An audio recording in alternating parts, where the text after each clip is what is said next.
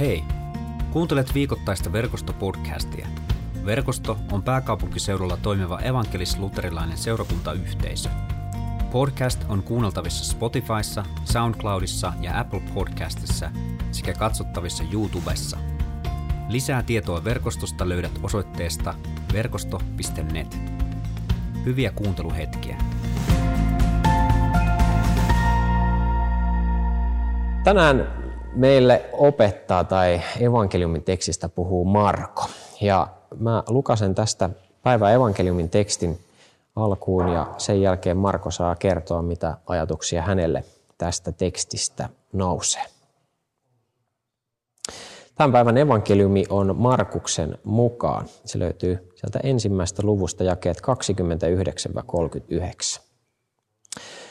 Jeesus lähti synagogasta suoraan Simonin ja Andreaksen kotiin, ja Jaakob ja Johannes tulivat mukaan. Simonin anoppi makasi kuumeessa. Hänestä kerrottiin heti Jeesukselle. Jeesus meni hänen luokseen, otti kädestä ja auttoi hänet jalkeille. Kuume lähti anopista ja hän alkoi palvella vieraita. Illalla auringon laskun jälkeen Jeesuksen luokse tuotiin kaikki sairaat ja demonien vaivaamat. Koko kaupunki oli kerääntynyt talon edustalle. Jeesus paransi ihmisiä monenlaisista sairauksista ja karkotti monta demonia.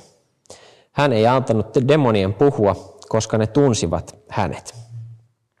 Kun Jeesus nousi varhain aamulla, oli vielä pimeä. Jeesus lähti ulos ja vetäytyi syrjäiseen paikkaan rukoilemaan. Simon ja muut oppilaat lähtivät etsimään Jeesusta.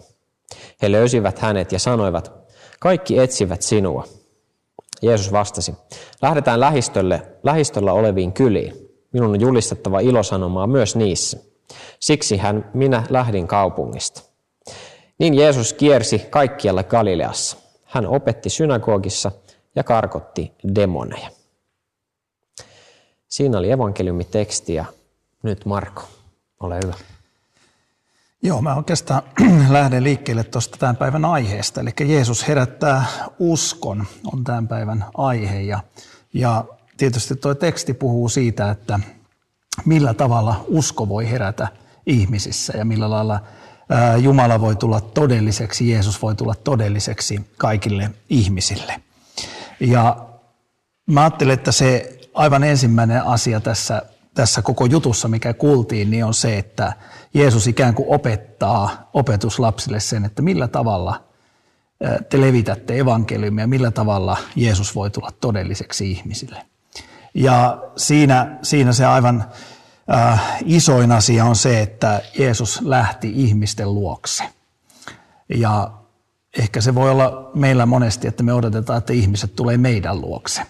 Mutta Jeesus, Jeesus lähti ihmisten luokse ja hän meni hyvin konkreettisella tavalla äh, ihmisten koteihin. Ja aivan tämä ensimmäinen, että hän, hän Simonin Anopin paransi kuumeesta ja, ja tuota, hän meni konkreettisesti kotiin ja sitten he varmaan söivät siellä ja elivät sitä elämää ja, ja tuota, se oli hyvin käytännönläheistä. Ja et jossakin voi herätä usko, niin evankeliumin levittämisen täytyy olla hyvin käytännönläheistä. Ja meidän, meidänkin täytyy tavallaan mennä Jeesuksen mallin mukaisesti niin kuin ihmisiä lähelle, ihmisten luokse. Ää, jos sä katsoit Etko-lähetystä, niin tuota, siinä oli Ilkka ja, ja tuota, Lauri tehnyt tämmöisiä kyselyitä ihmisiltä, että kysyykö ihmiset isoja kysymyksiä itseltänsä ja, ja erilaisia kysymyksiä. Ja mun mielestä se oli hyvä esimerkki siitä, että te menitte ihmisten luokse ja kysymään kysymyksiä, elämään ihmisten elämää todeksi ja kuulemaan sen, minkälaisia kysymyksiä ihmisillä on. Ne kysymykset ei välttämättä ole se, että hei, että, että mä haluaisin ottaa Jeesuksen vastaan, miten se tapahtuu. Hmm. Vaan ne kysymykset on hyvin käytännönläheisiä.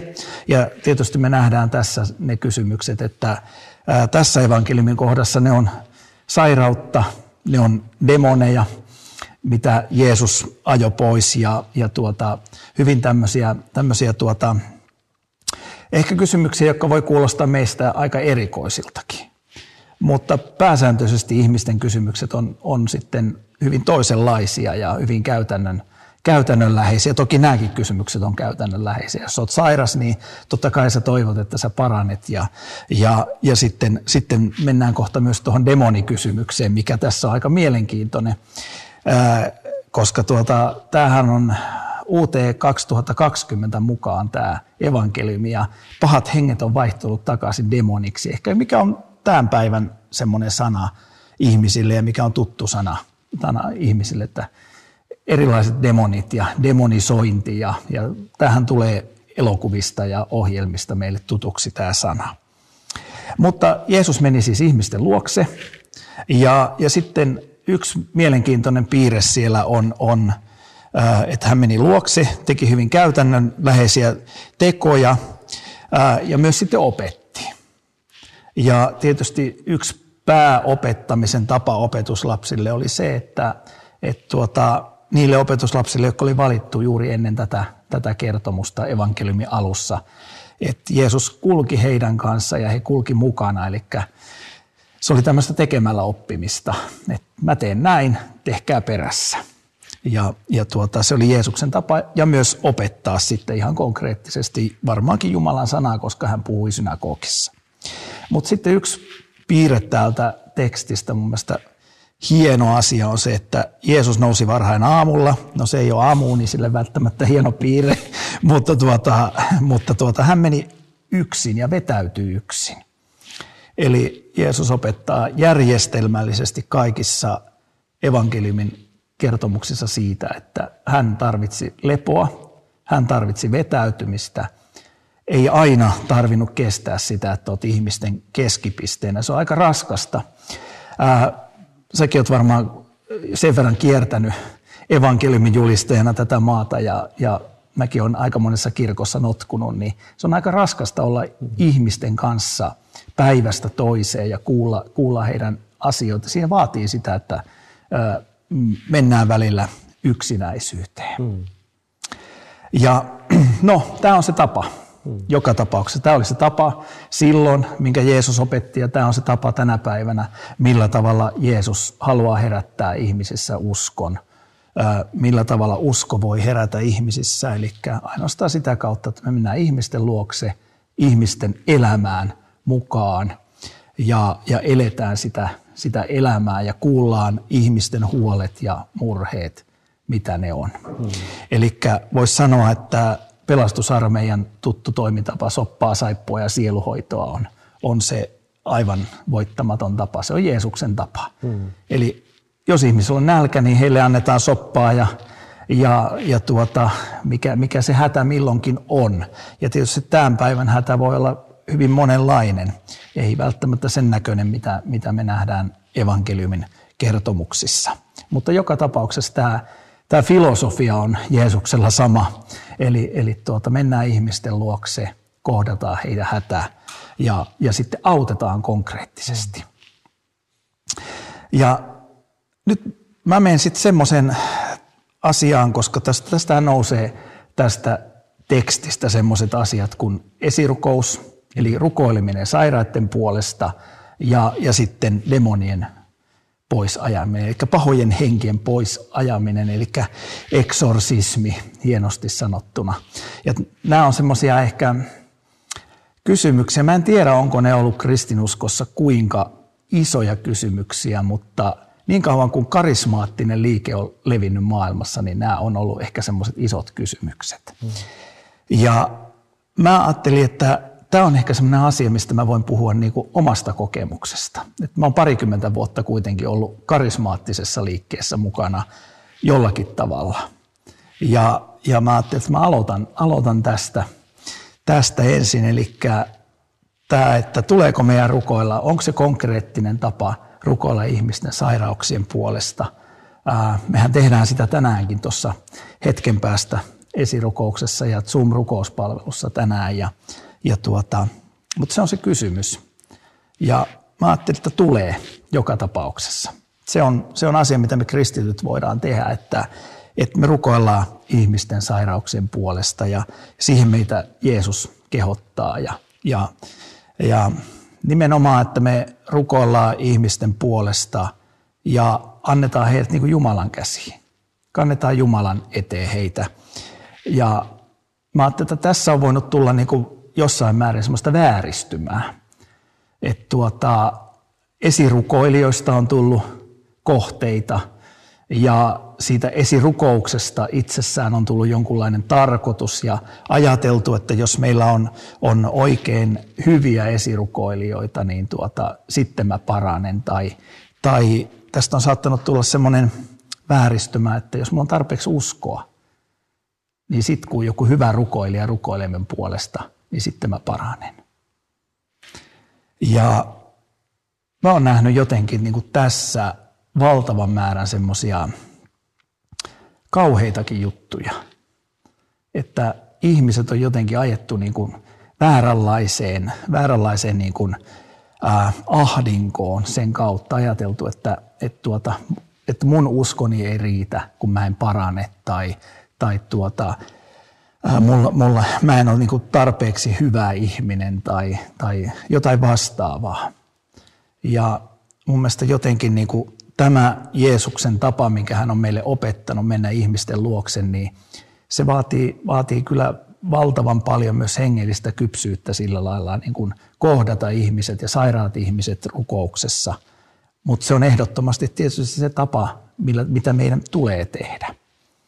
Ää, mutta, mutta jotenkin niin kuin, mä haluaisin jotenkin puhdistaa sitä esirukousta ja tuoda sinne keskiöön enemmän sen luottamuksen niin kuin Jumalaan ja Jumalan vastauksen odottaminen ja Jumalan armoille jääminen ja, ja ymmärtäminen se, että, että kaikki ei parane. Et meillähän helposti tulee semmoinen ajatus, kun me luetaan näitä, että Jeesus meni ja rukoili ja kaikki parani ja sitten kun me mennään ja rukoillaan, niin kaikki paranee. Hmm. Mutta näin ei tapahdu. Ja jos me mennään itse asiassa katsotaan näitä näitä raamatun kohtia, niin hän rukoili valtavan määrän ihmisten puolesta, mutta ei siellä nyt ihan hirveätä määrää kuitenkaan raamatussa mainita, ketkä parani. Hmm. Että varmasti Jeesuskin rukoili paljon enemmän ihmisten puolesta kuin mitä sitten, sitten tuota parani. No, tämä on se yksi pointti tässä Jeesuksen tavasta mennä ihmisten luokse, rukoilla heidän puolesta. Sitten, sitten tässä on se, se toinen pointti. Eli Äh, hän opetti synagogissa ja karkotti demoneja, karkotti pahoja henkiä. Ja, ja tuota, äh, Tämä on yksi semmoinen kanssa, missä me kristityt ollaan varmaan osattu tehdä aikamoista hallaa kristin uskolle ja sille uskon heräämiselle. Et me ajatellaan jotenkin, että jos me esirukouksessa maalataan semmoinen ihmeellinen Jumala ja sitten vielä tehostetaan sitä vähän tällä demonien ulosajamisella, niin sitten me saadaan niin kuin ihmeellinen Jumala, johon tuota, ihmiset sitten uskoo ja usko herää. Ää, ja, ja jotenkin tässä on menty niin kuin hatelikkoon aika pahasti, vai onko väärässä tässä? No valitettavasti et ole väärässä, tai voi sanoa, että olen itsekin nähnyt tässä semmoisia ylilyöntejä, mutta sitten myöskin alilyöntejä. Mm. Voisi sanoa, että että se vaatii melkoista kypsyyttä osua siihen, niin kuin, että, että suhtautua näihin mm. asioihin semmoisella tietynlaisella niin kuin vakavuudella ja semmoisella ajatuksella, että, että, että on demoneja ja tämä on mm. niin kuin todellista juttua, mutta, mutta ne ei ne nyt viuhu tässä niin kuin ihan koko ajan ristiin rastia, että ei tarvitse nyt ihan niin kuin, tiedätkö olla lätkimässä ihan, mm. ihan koko ajan. Niin, että, että, semmonen, että löytyisi se semmoinen oikea taajuus tässä asiassa. Mm. Niin ehkä sitä, sitä joskus on kaivannut, että itselläkin on monen, monenlaista hengellistä taustaa, niin on huomannut, että jossakin mennään niin kuin äärimmäisyyksiin ja sitten taas jossain mennään, mennään siihen, että ei ole niin kuin mitään, mm. eikä uskalleta oikein ehkä rukoillakaan. Ei edes uskalleta rukoilla toisen puolesta, vaikka vaan siinä, että toisella on jotenkin – raskas vaihe elämässä tai muuta, että ei uskalleta kohdata ikään kuin sillä rukouksen tasolla. Kyllä. Niin, niin, en tiedä, mutta siis, että, mm. että on ylilyöntejä ja on alilyöntejä. Kyllä. Joo, mä luulen, että se alilyönti on ehkä siinä, että me kielletään kokonaan, että on olemassa paha. Sitten se, ehkä se ylilyönti, mä ajattelen, että on siinä ää, niin kuin su- suurimmillaan, että me ajatellaan, että kristityssä ihmisessä, Jeesukseen uskovassa ihmisessä on paha ja me lähdetään jotenkin tämmöiseen, niin kuin harrastetaan tätä eksorsismia hienosti sanottuna pahan ulosajamista. Koska mä ajattelen niin raamatun perusteella, että jos meissä on Jumalan henki, niin meissä ei ole pahaa henkeä. Ja sitten taas, taas pitää niin ottaa se konteksti jotenkin, että, että me voidaan olla Jumalalle kiitolliset, että me asutaan tämmöisessä maassa, jossa tämä niin kuin, ikään kuin pahojen henkivaltojen äh, näkyminen ihmisten elämässä ei ole niin kuin se, tässä mielessä niin selkeää, miten me nyt, missä mielessä mä nyt tässä, tällä hetkellä puhun tätä asiaa. Ja, ja tuota, mä että siinä, että meillä on kuitenkin kristillistä pohjaa, meillä on kuitenkin valtava määrä rukousta ihmisten elämässä. Ja, ja silloin, silloin me niin kuin jotenkin saata, saadetaan ottaa tämä asia vähän niin kuin liian äh, ehkä huono sana, mutta liian tosissaan. Mm. Ja silloin mennään niin kuin, niin kuin tuota, jotenkin ihan, ihan ulos tältä kehältä ja tuotetaan valtava vahinko ihmisille. Itse kun on nähnyt siis ihmisiä, ää, kristittyjä ihmisiä, joista on ajettu pahoja henkiä ulos ja sitten he on mennyt psykoosiin tai, tai jotain muuta. Tai ajatellaan, että tämä on niin tämmöinen helppo keino – Mm. Et samalla tavalla, että me rukoillaan vaan ihmisten puolesta, ne paranee. Jos ei ne parane, niille ei ole tarpeeksi uskoa. Tai että jos niillä on joku juttu, niin mä ajattelen, että se on paha, paha henki ja sitten kun me ajetaan, niin se järjestyy. Mm. Eli, eli voidaan hakea semmoisia myös pikavastauksia jotenkin meidän elämään niin kuin tästä, tästä niin kuin tekstistä ikään kuin, että tällä tavalla kun toimitaan, niin sitten kaikki asiat järjestyy. Mm. Ja, ja, tuota, ja sitten taas toisaalta jos me ajatellaan lähetyksen historiaa, lähetyskenttien historiaa, niin kyllä pahat henkivallat on ihan todellisia siellä. Ei, ei ne ole mitenkään niin kuin vieras ilmiö. Ja, ja ne on, on, on ihmisiä, jotka on sitoutunut pahoihin henkivaltoihin ja, ja se on varmasti ihan todellinen ilmiö siellä. Mutta tällä kentällä, millä me tällä hetkellä ollaan, niin se on, on niin kuin aika vieras ilmiö meille. Ja jotenkin Mä ajattelen myös niin kuin katolisia veljiä ja sisaria, että, että heillä on hyvin tarkka tapa käsitellä tätä demonikysymystä ja riivauskysymystä ja näin. näin. Ja tuota, se vaatii, vaatii tuota hyvin pitkällisiä sieluhoitokeskusteluja. Jos joku väittää, että minussa on niin demoni, hmm. niin hän keskustelee hyvin pitkään papin kanssa ja käy hyvin pitkän sieluhoidon tässä asiassa, ennen kuin katoliset lähtee tässä asiassa niin kuin mihinkään, mihinkään niin kuin prosessiin ihmisen kanssa. Mm. Ja juuri ehkä mietin juuri tätä niin kuin mielenterveysongelmien ja, ja sitten tätä pahojen mm. henkien, että osaa niin kuin tunnistaa se, että jos, jos tuntuu, että, että on mielenterveyden alueella ongelmia, niin mm. ensisijainen paikka hakea siihen apua on, on sitten ne palvelut, mitä, mitä Suomessakin mm. saa esimerkiksi psykoterapia tai sitten lääkärin kautta mm. voi saada lääkettä, jotain lääkettä, mikä auttaa siinä prosessissa. Ei lääke mm. tietysti korvaa sitä, että jos vaikka ahdistaa, niin ei se sitä ahdistusta, sitä perimmäistä syytä vie mm. pois.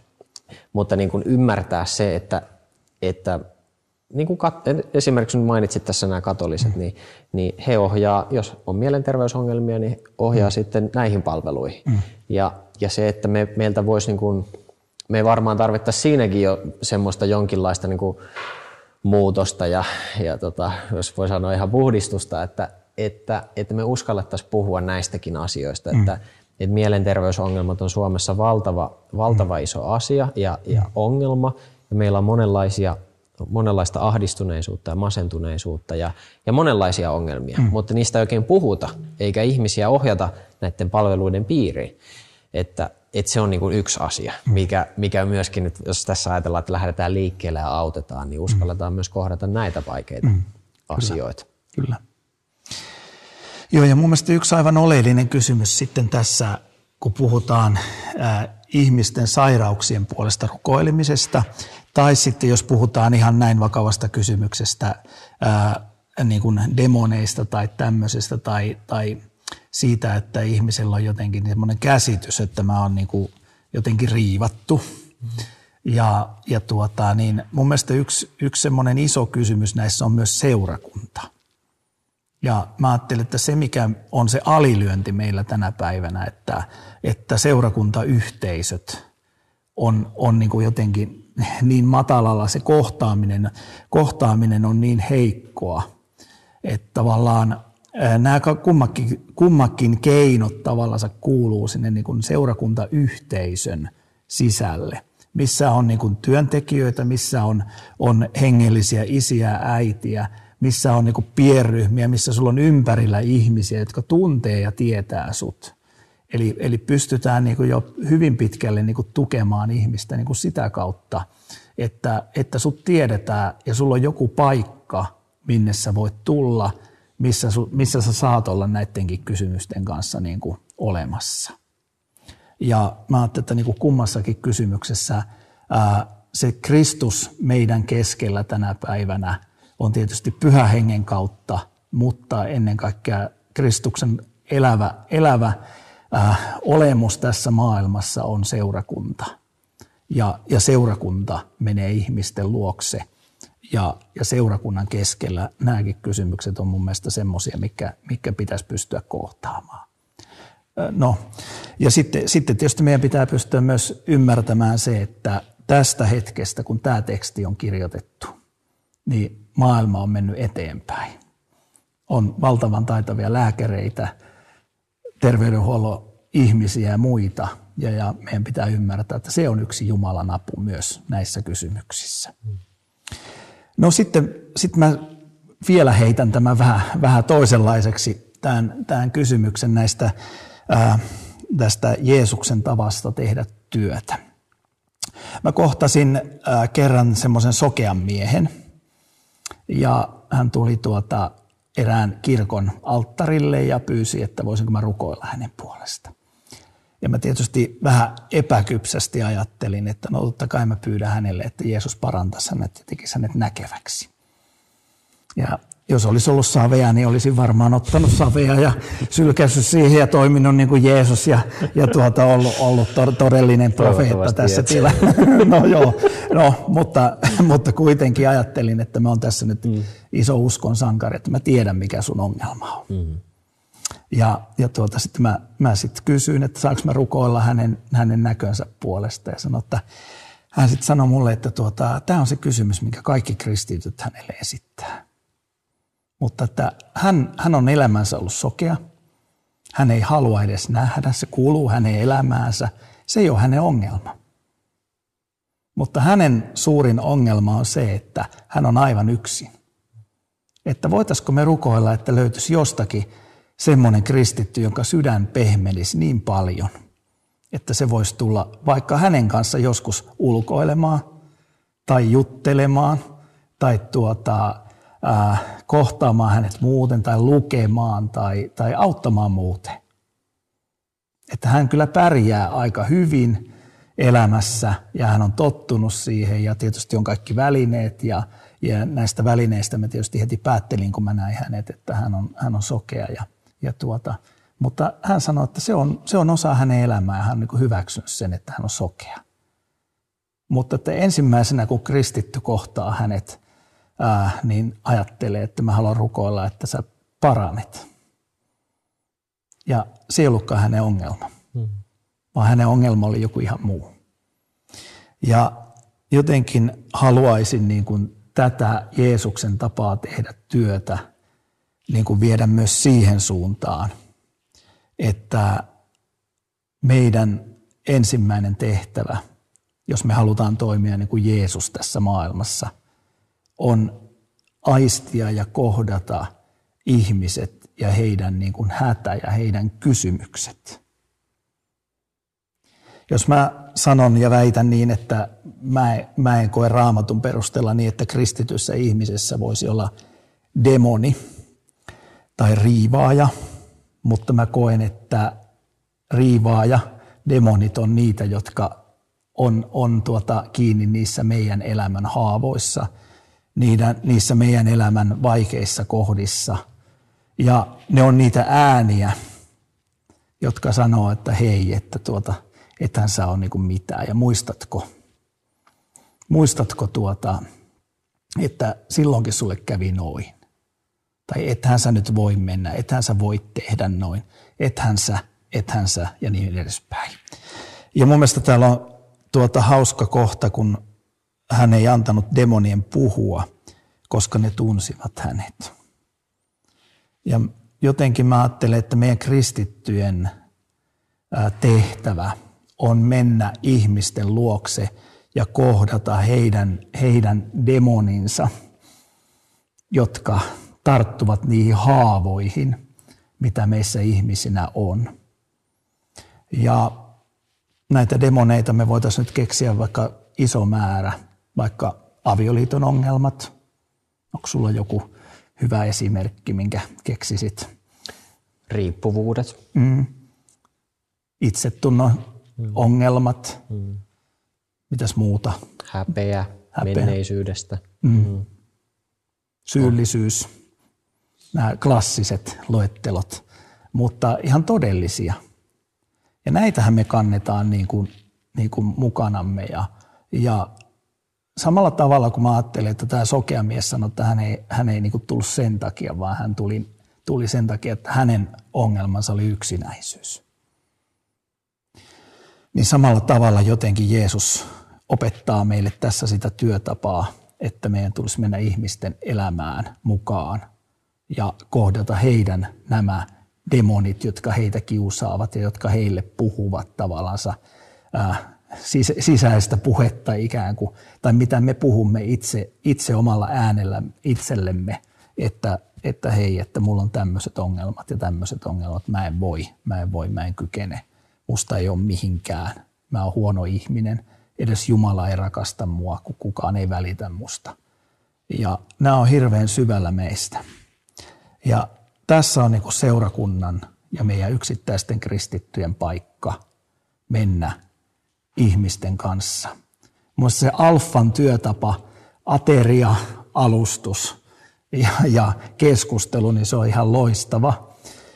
Äh, eli tavallaan mennään syömään ihmisten pöytään ja, ja, tuota, ja, ja kohdataan ihmiset siinä, kuullaan mitä heillä on niin sanottavaa. Ja sitten meillä on paikka ajaa niitä demoneita ulos Eli tuoda se konkreettinen apu niiden ihmisten elämään kristittyinä. Ja, ja tuota, jotenkin löydän sen tavan, niin kuin, että se voi olla hyvin konkreettinen tapa rukoilla sairauksien puolesta, ää, rukoilla, rukoilla jopa sen puolesta, että demonit lähtevät. Mutta niin kuin sanoin, että se vaatii kyllä, kyllä paljon niin kuin hengellistä kypsyyttä kokemusta ja, ja myös sitten tietysti niin kuin kontekstin ja tilanteiden ymmärrystä, mutta, mutta, mutta sitten se, että nämä, nämä demonit, mitkä meillä on niin kuin ympärillä jokaisessa päivässä, jotka syyttävät meitä ja syyttävät kristittyjä ja tarttuvat meidän haavoihin, niin siinä on kristittyjen paikka mennä. Ja siinä on, siinä on niin kuin se iso tehtävä meille kaikille – kohdata ihmiset. Ja usein se apu, suurin apu on se, että, että me emme anna niiden puhua. Me emme anna demonien puhua. Eli me vakuutetaan ihmiselle rukouksen kautta ja keskustelun kautta ja, ja pelkästään olemisen kautta, että sinä olet hänen ilonsa, niin kuin oli tuossa toi, toi piisi. Että sä oot Jumalan ilo. Sä oot täydellinen luo, luomus. Jumala on tehnyt sun täydelliseksi ja, ja sä kelpaat Jumalalle semmoisena kuin sä oot. Ja, ja se on, se on niin kuin enemmän Jeesusta kuin se, että me tavallaan lähdetään semmoiseen olettamukseen, että ihmiset tulevat seurakuntaan aina ja sitten me autetaan heitä hyvin hätäisesti rukouksella. Ja nyt en mitenkään aliarvioi rukouksen voimaa tässä, mutta, mutta me ikään kuin, ali, niin kuin nopeasti ajattelemme, että me hoidamme tämän ihmisen pois tästä. Ja silloin, silloin niin kuin tämä koko evankeliumi myös tuo esiin niin kuin se seurakunnan voiman, seurakuntayhteisön voiman, joka tietysti tällä hetkellä paljon puuttuu, ja, koska me, me ei voida olla fyysisesti läsnä – ihmisten elämässä, eikä kohdata ihmisiä niin paljon. Että et me nähdään, me tiedetään, me tunnetaan, me opitaan tuntemaan ihmiset ja, ja että se yhteisö on semmoinen, missä on lupa kertoa, että mulla on tämmöinen juttu. Ja, ja siellä on lupa mennä sen, sen jutun kanssa, toisen ihmisen kanssa eteenpäin, rukoilla. Ja, ja se toinen ihminen voi sanoa niille sen ihmisen elämän demoneille, että, että sillä ei ole mitään oikeutta puhua sulle. Sä olet Jumalan, Jumalan rakas lapsi ja sä kuulut Jumalalle. Ja, ja sulle on varattuna hyvä osa. Onko mä aivan hukassa tässä? Ei, sä oot, oot aika lailla niin kuin ytimessä. Joo, toivon mukaan. Hmm. Kyllä. Mutta hei, rukoillaan yhdessä.